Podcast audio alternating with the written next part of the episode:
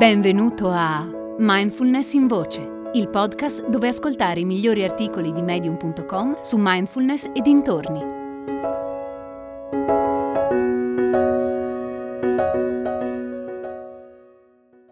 Mindfulness e bambino interiore di Silvia Clare.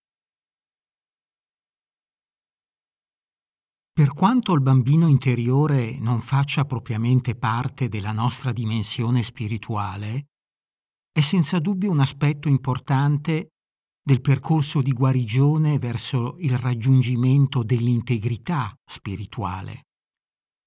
L'infanzia è la base su cui costruiamo la nostra vita adulta e nel mio caso è stato proprio durante l'infanzia che ho mostrato i primi segni di una consapevolezza spirituale che nessuno però è stato in grado di interpretare o di aiutarmi a sviluppare.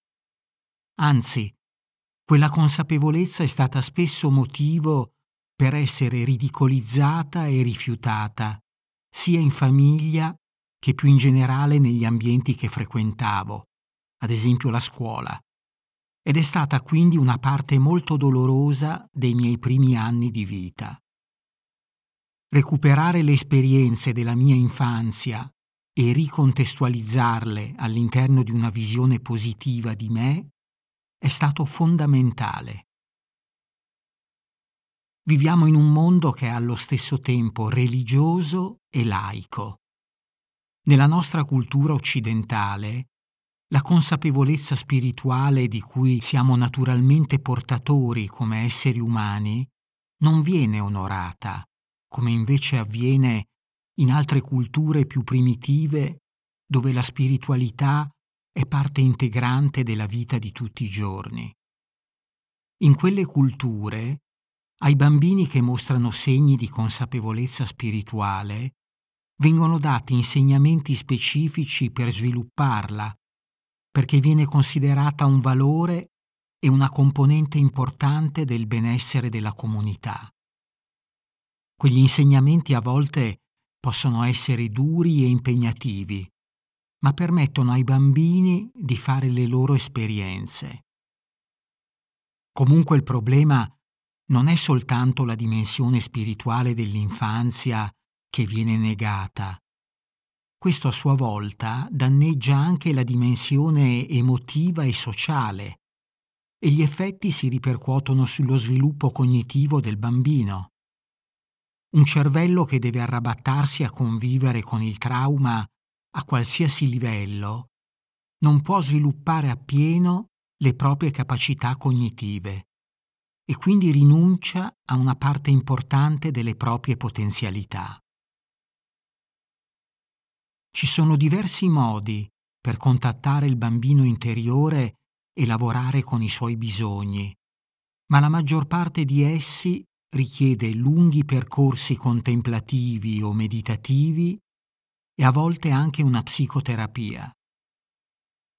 Il bambino interiore ignorato irromperà nella nostra vita ogni volta che si sentirà minacciato, messo in discussione o non rispettato.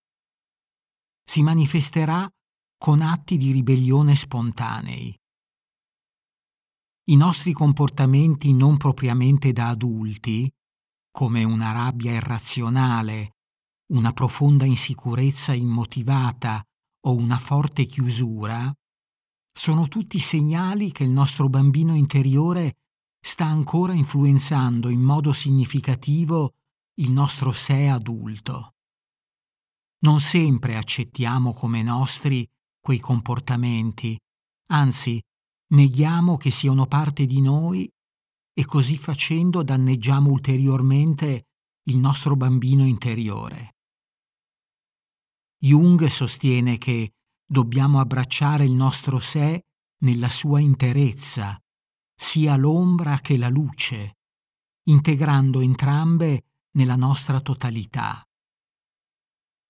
Thich Nhat suggerisce di tenere in braccio la tua rabbia come se fosse un bambino, di coccolarla e abbracciarla finché non si calma, esattamente come faresti con un bambino agitato che piange e urla.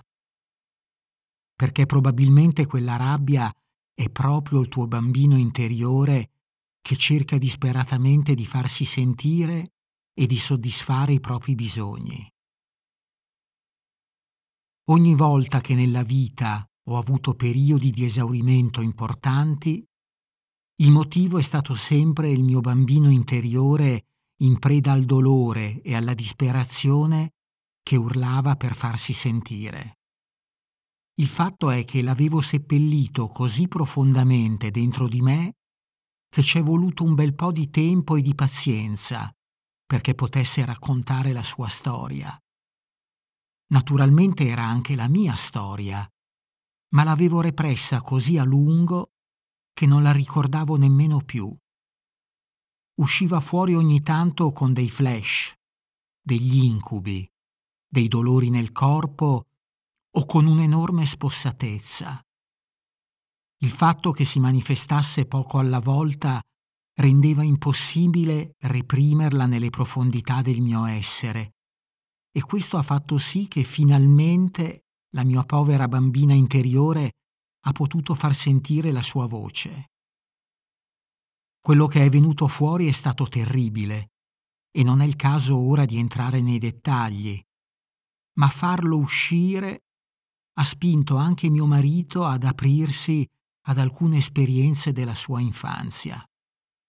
Questo ci ha permesso di lavorare insieme sui rispettivi bambini interiori. In una delle visualizzazioni che abbiamo creato insieme, i nostri piccoli sé avevano rispettivamente 4 e 6 anni ed erano amici per la pelle abbiamo scoperto che ad entrambi piaceva bloccare piccoli corsi d'acqua per creare delle pozze o immergerci dei legnetti per vederli fluire via nella corrente. Ad entrambi piaceva giocare con l'acqua, di fiume o di mare. Abbiamo anche capito quanto tutte e due ci siamo sentiti soli durante la crescita, in famiglie autoritarie che fondamentalmente non ci avevano desiderato. I nostri piccoli sé sono diventati amici e anche adesso giocano sempre insieme. Non sono mai soli e la loro amicizia aiuta la nostra relazione da adulti. Non avremmo mai potuto arrivare a questo punto senza una profonda comprensione della psicologia spirituale e della meditazione e senza una continua introspezione. A prescindere da come il nostro bambino interiore reagisce o risponde agli stimoli che riceve dal mondo del nostro sé adulto, una cosa è certa, non lo ignoreremo. È parte di noi e gioca un ruolo chiave affinché possiamo esprimere tutto il nostro potenziale da adulti e questo vale per ogni essere umano. Quali parole possiamo usare per aiutare il nostro bambino interiore? Possiamo usare parole di conforto, che siano sincere e autentiche. Diciamogli che ha sempre fatto del suo meglio, ricordiamogli il cammino compiuto finora e sottolineiamo il fatto che ha imparato tanto sulla vita sulla sofferenza e sulla felicità. Facciamolo sentire in pace, accettato e al sicuro per quello che ha fatto nel passato. Facciamo in modo che non provi né vergogna né ansia. A volte può essere d'aiuto scrivergli delle lettere, oppure fare un collage di fotografie per dargli ogni giorno il benvenuto come una parte di noi. Ne ho tenuto appeso uno in casa per alcuni anni fino alla mezza età per via del fatto che, nonostante continuassi a fare errori, volevo smettere di punire il mio sé e iniziare a ringraziarlo per tutto quello che mi aveva insegnato. Un'altra visualizzazione che suggerivo ai miei clienti durante i colloqui individuali era di immaginare un bambino che sta imparando a camminare. Gli chiedevo, prenderesti a schiaffi o umilieresti un bambino che inciampa e cade mentre tenta di muovere i primi passi? No? E allora non farlo nemmeno con il tuo bambino interiore.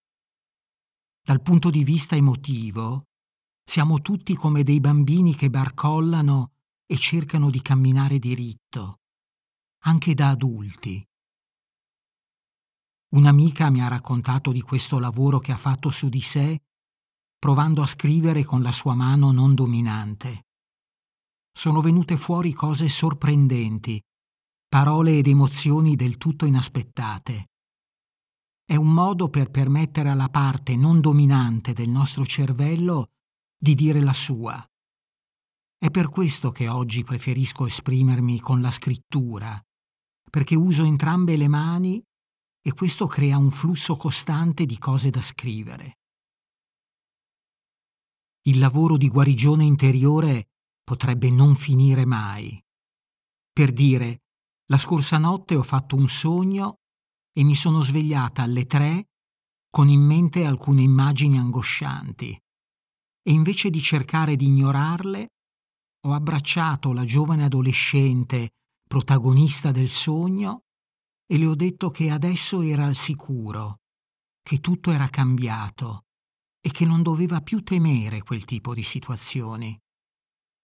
Non era persuasa dalle mie parole e questo è interessante perché significa che delle tante tessere che formano il mosaico della mia guarigione, ce n'è ancora qualcuna da mettere a posto.